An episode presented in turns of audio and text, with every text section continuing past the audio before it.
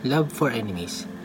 That is the message of our gospel for today, June 15, 2021. Our gospel and commentaries for today is taken from Matthew chapter 5, verse 43 to 45. Our first commentary To follow Christ, loving as He loves, forgiving those who has hurt or wrong us in any way. Christ died out of love for every individual, even while they were still sinners and enemies.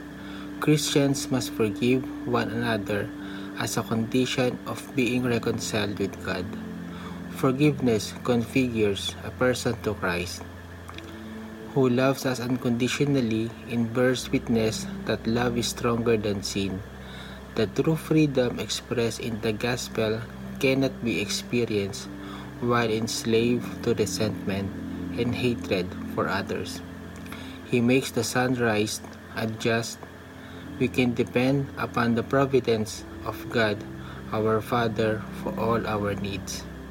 Our second commentary is taken from Matthew chapter 5, verse 46 to 48. Christ invites everyone to perfection of charity. All Christians in any state or walk of life are called to the fullness of Christian life and to the perfection of charity.